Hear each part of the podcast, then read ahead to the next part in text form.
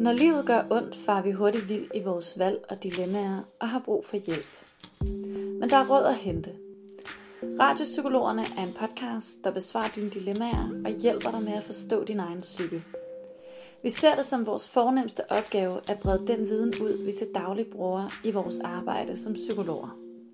Og så er det selvfølgelig helt nede på jorden. Tak fordi du lytter med.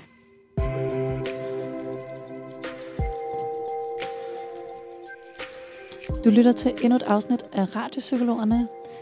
I dag sidder jeg med medpsykolog medvært Charlotte igen. Velkommen til.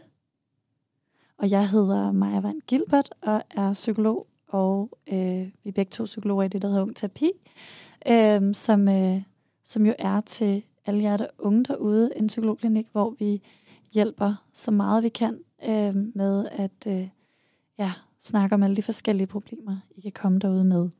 Det her er jo øh, Radiopsykologerne, en podcast, hvor at vi svarer på jeres spørgsmål derude, tager jeres dilemmaer op. Vi kan også sagtens tage temaer op. Hvis øh, I for eksempel, vi har for eksempel lavet noget med, med selvværd, vi har lavet noget, et tema til forældre, hvordan man kan øh, blive bedre til at tale med sit barn om, om det, de har det svært med. Så skriv endelig til os på podcast snabel-a ung terapi punktum d k, og vi tager stort set alt op, som kommer. Øhm, så, så der er en rimelig stor chance for, at du derude øhm, kan få svar på det, som, øh, som du har behov for.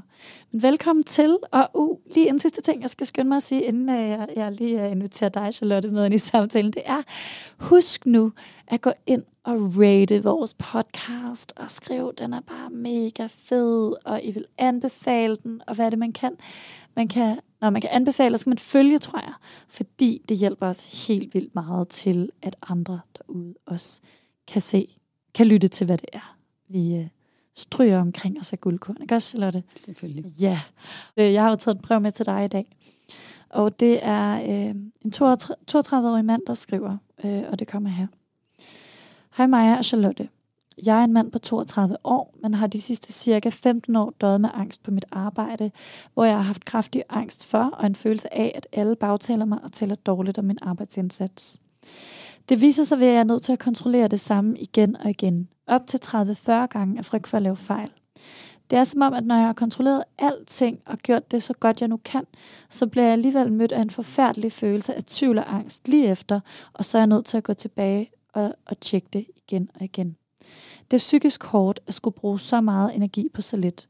Jeg har det hele tiden svært med at være sammen med andre mennesker, og som sagt, fordi jeg føler, at de bagtaler mig og ser skævt til mig, så har jeg svært ved at være i et supermarked, og jeg har ikke været det eller i en anden større butik i ti år. De sidste halve år er jeg begyndt at selvmedicinere, hvor jeg har prøvet rigtig mange forskellige præparater, og de virker faktisk rigtig godt. Det tager alt angsten, og det hjælper også meget på mit arbejde.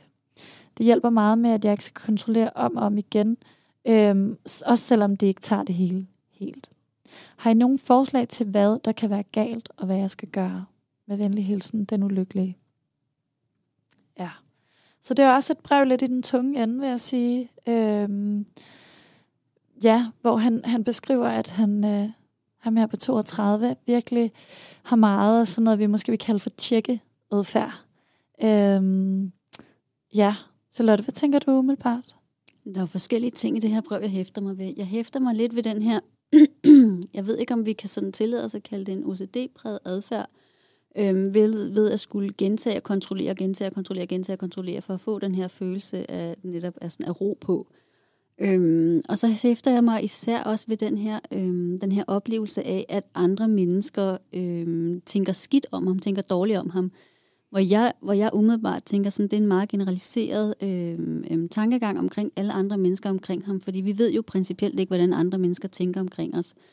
Når vi har den her tendens til at tro, eller have en forestilling om, at alle andre mennesker tænker det værste om, og så tænker jeg, så tænker jeg umiddelbart, at, at det kan hænge sammen med, at jeg måske tænker det værste om mig selv, og så projicerer jeg ligesom alle de her følelser, jeg har omkring mig selv, eller alle, helt min egen usikkerhed, den projicerer jeg over i andre mennesker, og tror, at andre mennesker på en eller anden måde kan se igennem mig, og kan se de her usikkerheder inde i mig.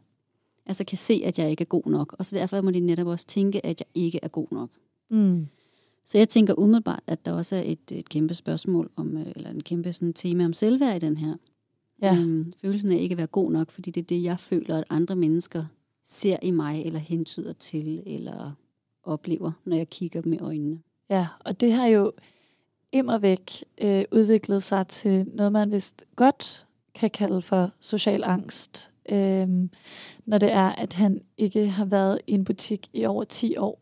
Øh, jeg sidder og tænker, hvordan han handler. Det kan være, at det lige var, der nemlig øh, kom på banen, eller han har nogle gode venner til at gøre det for sig, men altså... Han, det lyder som om, at han, han lever et forholdsvis isoleret liv. Jeg tror heller ikke, at han muligvis... Altså, tænker jeg, så ser man nok heller ikke ret mange venner, når man, når man ikke øh, har lyst til at gå i en butik i så lang tid. Nej, eller det kan i hvert fald være rigtig svært at have en omgangskreds, hvis man... Hvis man fordi jeg tænker, så er det netop også noget, man bryder sig over på alle andre mennesker i sin omgangskreds. Det der med, at så må de også tænke, at jeg ikke er god nok, eller hentyde til, at jeg ikke er god nok. Ja, Og det, der, og det, der nemlig er ved det her, altså at, at, at det har været ved så længe, det er jo noget rigtig skidt. Det er rigtig godt, at, at, at han skriver til os nu, øh, men, men det er rigtig skidt, at det har stået på så længe, fordi øh, angst, en angstproblematik generelt har det med at accelerere helt vildt. Det vil jeg sige, det har stort set alle psykiske vanskeligheder. De begynder pludselig, det er lidt sådan en snowball-effekt, hvor det bare tager alt med sig på vejen. Og pludselig kommer der alle mulige andre øh, sådan problematikker med i hatten. Men hvor det her, det er, og det har vi også talt om før, øh, med social angst, og det, den, vi har, det sociale, vores sociale kompetence er jo en muskel, vi hele tiden bruger. Og det er jo, det er jo derfor, at når vi så en periode ikke bruger den, så føler vi os mindre kompetente, og vi bliver pludselig lidt mere akavet, og bliver hurtigt mere nervøse, begynder at overtænke, øh, bliver mindre sikre på os selv. Så trækker vi os endnu mere, og så bliver vi endnu dårligere til det sociale. De gode nyheder er jo, og det her det har jeg jo sagt virkelig mange gange før, det er jo, at så kan det jo trænes igen. Det er ikke for sent at få det trænet, hvis det vel og mærket kun er social angst, det her.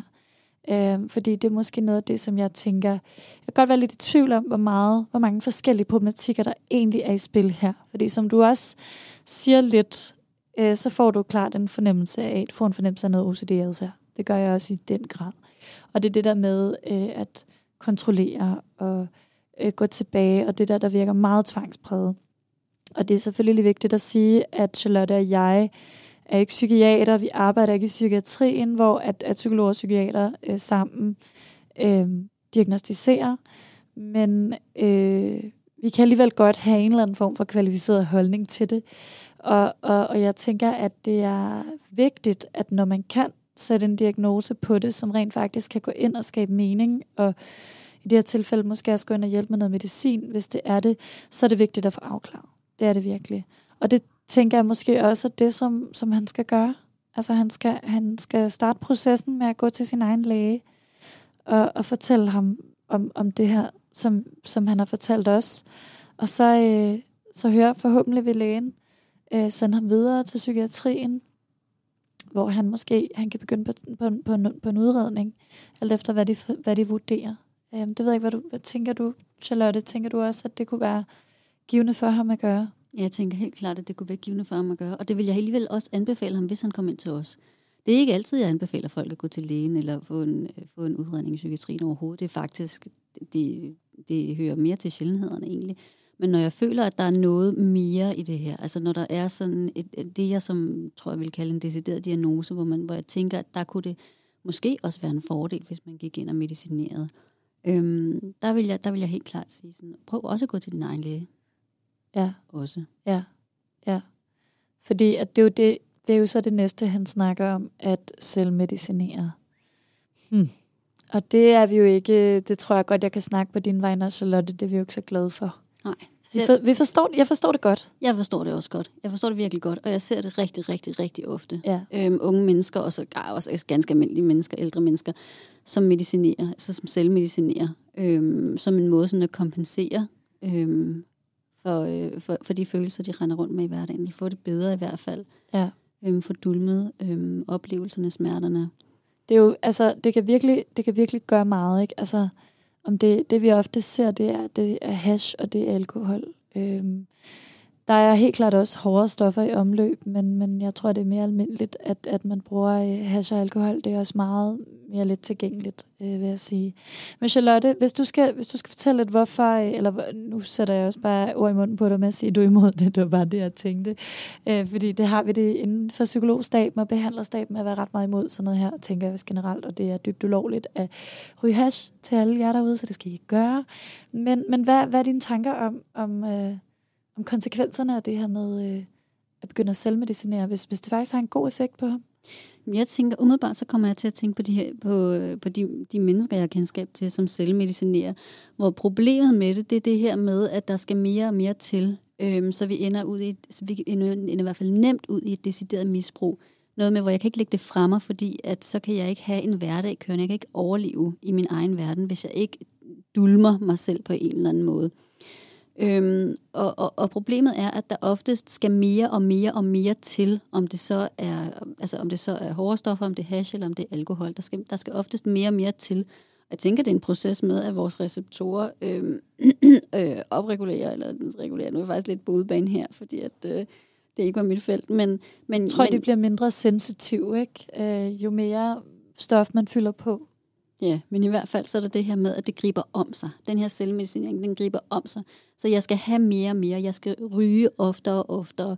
Øhm, og jeg skal, øhm, altså til sidst, så, til sidst så bliver det noget med, at, at, at, at min normal på en eller anden måde, det er at, at være på noget. Enten at, altså at være påvirket på en eller anden måde. Ja. Og, og det, det, jo... det i sig selv, tænker jeg, er super uhensigtsmæssigt, fordi så kan du ikke leve et liv uden at være afhængig. Så det bliver en afhængighed. Man kan jo sige, hvis man skal være rigtig, øh, hvis man skal være rigtig tarvelig, at øh, der er mange mennesker derude, der er dybt afhængige af, af lykkepiller, øh, antidepressiv i mere sådan lægelige termer. Øh, og, og det er vel det samme i en eller anden forstand. Det, er jo, det tænker jeg også er dybt kritisk, men, men den store forskel er selvfølgelig også, hvilket stof det er, man giver, øh, og, og hvor store konsekvenser det rent faktisk har. Og at, at man ligesom lidt er nødt til at lægge sin lid til forskningsverdenen og medicinen, i og med, at, at de stoffer, de præparater, de så tilbyder rent faktisk, at dem, man så har forsket i lang tid, giver den bedst mulige effekt, uden at have så mange øh, bivirkninger. Øhm, det jeg også vil sige, er jo, at hvis man kommer ind i et forløb, om man, om man får antidepressiva eller, eller angstdæmpende medicin, nogle gange kan det være det samme, så øhm, er det jo også sådan, at ens øh, egen læge, skulle i hvert fald gerne på månedlig basis, eller et par gange hver halve år, øh, check up, følge op, have en samtale på bivirkningerne, på virkningen af det, og, og, og lave en udtrapningsplan. Ofte så, så tager de her udtrapningsplaner gerne et år, øh, fordi at det er noget, det er noget stærkt noget, og det, det kan få alle mulige bivirkninger, men så man har ligesom en helt anden struktur omkring den her medicinering, som man på ingen måde har, når man selv skal styre det. Det vil jeg sige, er sådan også et ret stort argument for, hvorfor man ikke skal gøre det. Men medicin, vil jeg så sige også, fordi jeg oplever en ret stor medicinskepsis derude, hvilket jeg faktisk synes er bedre, end, end at man er lidt for glad for medicinen. Øhm, den, den møder jeg blandt mange af de unge, jeg har i samtale. Øhm, den, altså, der er faktisk, i, i mange tilfælde kan antidepressiv for eksempel være en meget stor hjælpende hånd. Og det er jo nemlig ideen om, at man, øh, hvis man er meget depressiv, øh, og virkelig sådan ser det for sig, at man, man er nede i et meget, meget dybt hul, så kan samtaleterapi i sig selv, hvor at, at psykologen selvfølgelig står og rækker hånden frem, men at klienten selv skal ligesom begynde at arbejde sig op af hullet. Hvis det hul er tilstrækkeligt stort, så er det næsten umuligt For, for, for rigtig mange at komme op med egen kraft. Så man skal ligesom forestille sig, at det er lidt af sådan en lille raketmotor, man får til, sådan, til sidst selv at kunne klatre op, og så i løbet af processen, så smider man så den her medicin, for den har man ikke behov for mere. Men, men det er en kickstarter, og det kan være rigtig, rigtig godt for mange. Mm. Men hvis, hvis vi skal vende tilbage til ham her, brevskriveren, så vil jeg sige, det er en dårlig idé, det her med selvmedicinering. Det er det altså virkelig. Og du skal snakke med den læge, Øhm, og eventuelt få noget angstdæmpende medicin fra, fra din læge i stedet for, øhm, så I kan komme ind i et mere kontrolleret forløb. Ja. Øhm, sådan noget med, Charlotte, det han nævner i forhold til at tjekke ting og så videre. Hvornår, altså sådan, nu siger han tredive til fyrre gange, hvilket jeg tror, vi godt kan blive enige om, er meget mere end almindeligt. Men sådan, hvor går grænsen? mellem, hvad der er, hvad tænker du? Hvad der er almindelig tjekadfærd? Altså, jeg har sådan noget med, når jeg går på toilettet, så skal jeg lige øh, tjekke to gange altid, om den er låst. Øh, har vi ikke alle sammen i virkeligheden sådan noget? Jeg tror helt sikkert alle sammen, vi har sådan en tjekadfærd, øh, som sikkert er opstået i de tidligere år, hvor vi finder ud af, at det er en dum idé, hvis jeg ikke tjekker, ikke? Ligesom, øh, altså vi har vel alle sammen en eller anden form for, for sådan O C D-tendenser, og hvis vi ikke griber os selv, så kan det sådan blive sådan lidt for øh, omfattende på en eller anden måde, ikke? Altså vi kender alle sammen de der mennesker, som, jeg træder ikke lige på stregerne på, på vejen, ikke? Sådan for sjov, men vi kan altid kontrollere os selv, vi kan altid sådan lige være sådan, når jeg fører en alvorlig samtale, og går ved siden af dig, så kan jeg selvfølgelig godt gå helt almindeligt.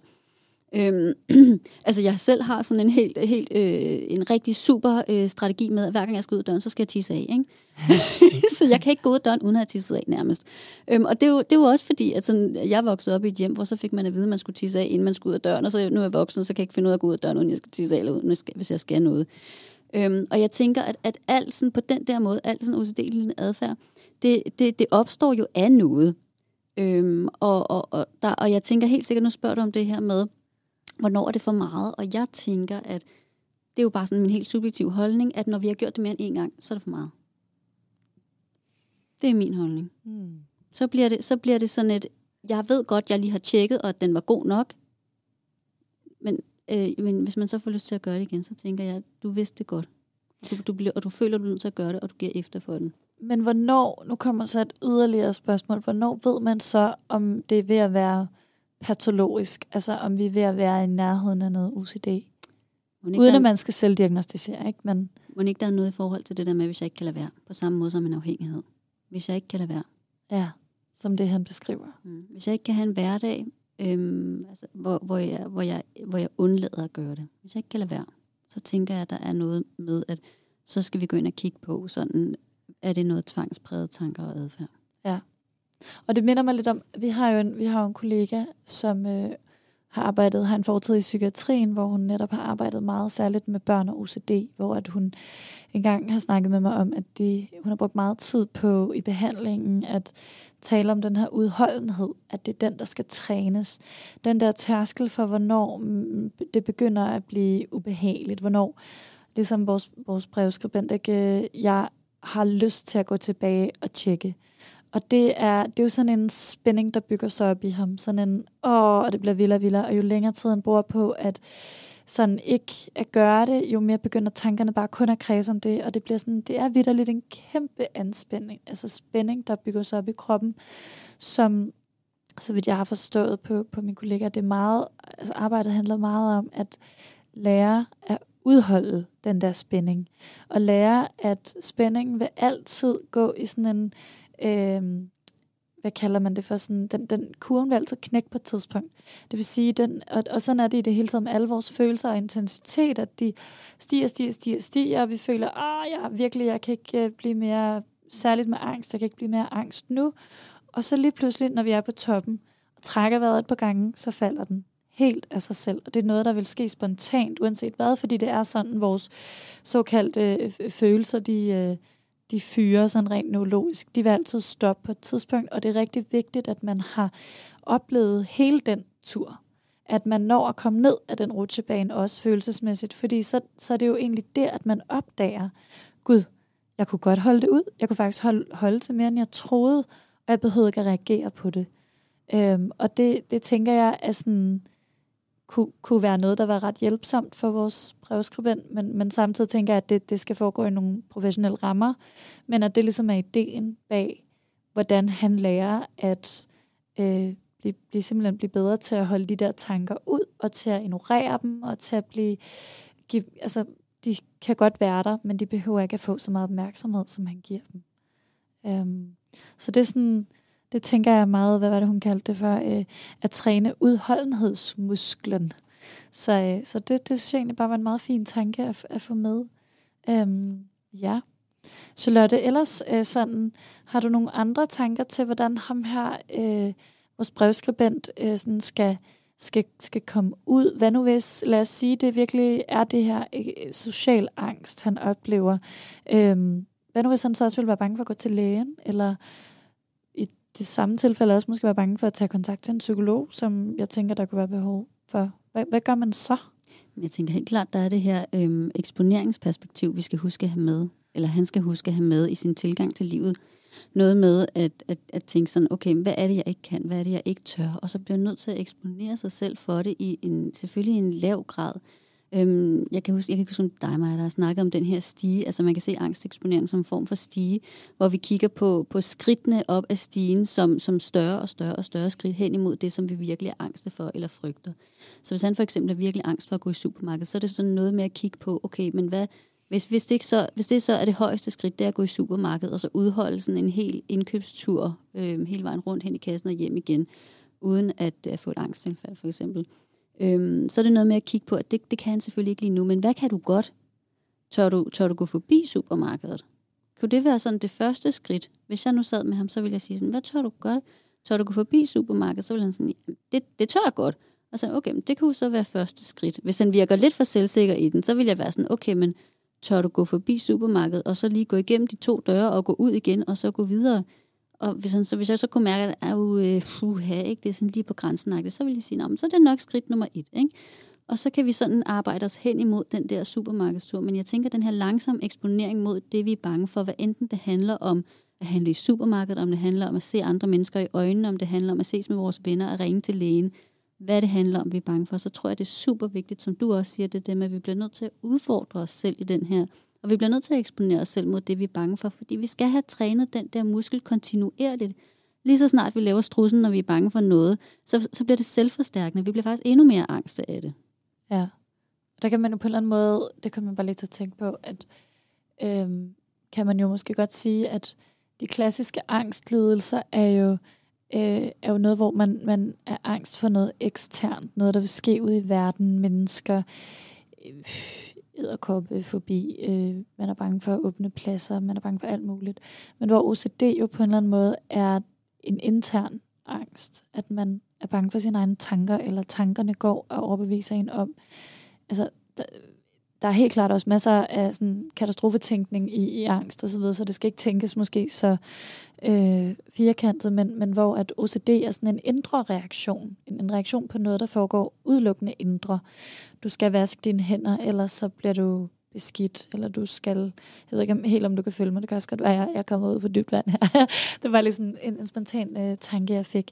Men jeg tænker også, jeg tænker, det er måske noget, noget af det sidste, sådan, øh, øh, inden vi runder af her, at at ham her, fordi der er jo også noget tricky ved, at det virker som om, at der er flere forskellige, der er flere forskellige problematikker i en, ikke? Og, der, og bare det der med, at han har gået med det så længe, øh, gør, at jeg ikke vil anbefale, at han begynder selv med eksponering, og han begynder selv med alle de her ting, og et almindeligt samtale terapi, terapeutisk forløb, muligvis vi kunne tage hånd om det her. Altså jeg tænker, jeg tænker, vi er nødt til at få udelukket, at det er noget mere sådan diagnostisk, som kræver noget, noget medicin og så videre, øhm, hvilket jeg måske tænker, at det, det kan godt være noget diagnostisk. Øhm, men, men det er vigtigt, at man får afklaret det først, fordi det er også, jeg synes, det er super øhm, øh, sådan essentielt, at man inden man går i gang og smører ærmerne op og siger, så nu tager jeg, nu tager jeg virkelig hånd om de her ting, ikke? Nu, nu gør jeg noget for mit liv, at man så går i gang et sted, hvor man rent faktisk kan få succes med det, fordi det er en enorm svær ting at gøre i forvejen, at sige, at man vil tage sig sammen mod noget, som man har kæmpet, som har været så svært i så mange år, og hvis man ikke får succes med det, så bliver det enormt svært at komme op på hesten igen og, og, og motivere sig selv til yderligere at have håb om, at tingene kan blive bedre. Så jeg vil virkelig sige, det også derfor, man måske skal være varsom med, hvad det er, hvordan man går til det her, fordi det er bare virkelig vigtigt, at, at det lykkes, og det bliver behandlet helt rigtigt fra start, fordi ellers så kan han risikere at miste motivationen og, og energien fuldstændig i det her projekt. Ja, hvad, hvad tænker du om det? Jeg er enig. Jeg sidder bare og nikker. Mm. Det er fordi, jeg er aldrig sikker på, når du nikker, om, om det er fordi, du gerne vil sige et eller andet. Eller, ja, men det, det er så fint. Øhm, jeg har ikke mere at tilføje til, nej, til, det, til øh, vores brevskriver. Jeg er rigtig glad for, at, øh, at, at dig, der har skrevet ind til os, og du har skrevet ind. Øhm, og igen sidder der flere af jer derude med dilemmaer og problematikker, så, har, altså, så, så tager vi, vi tager stort set det meste op, og vi knokler løs herinde på at øh, besvare brevene og lave god lyd og være kloge og alt muligt, også selvom at det buldrer og brager om os med coronarestriktioner og alt muligt. Vi holder ved, ikke Charlotte? Vi holder ved. Vi er nødt til at gøre det her. Ja, vi fortsætter fuldstændig, som om intet var hent. Så øh, husk, gå ind og rate os, gå ind og, øh, og følg os, øh, Radiopsykologerne. Og øh, tak fordi du, du lyttede med, er der bare tilbage at sige, og på genhør.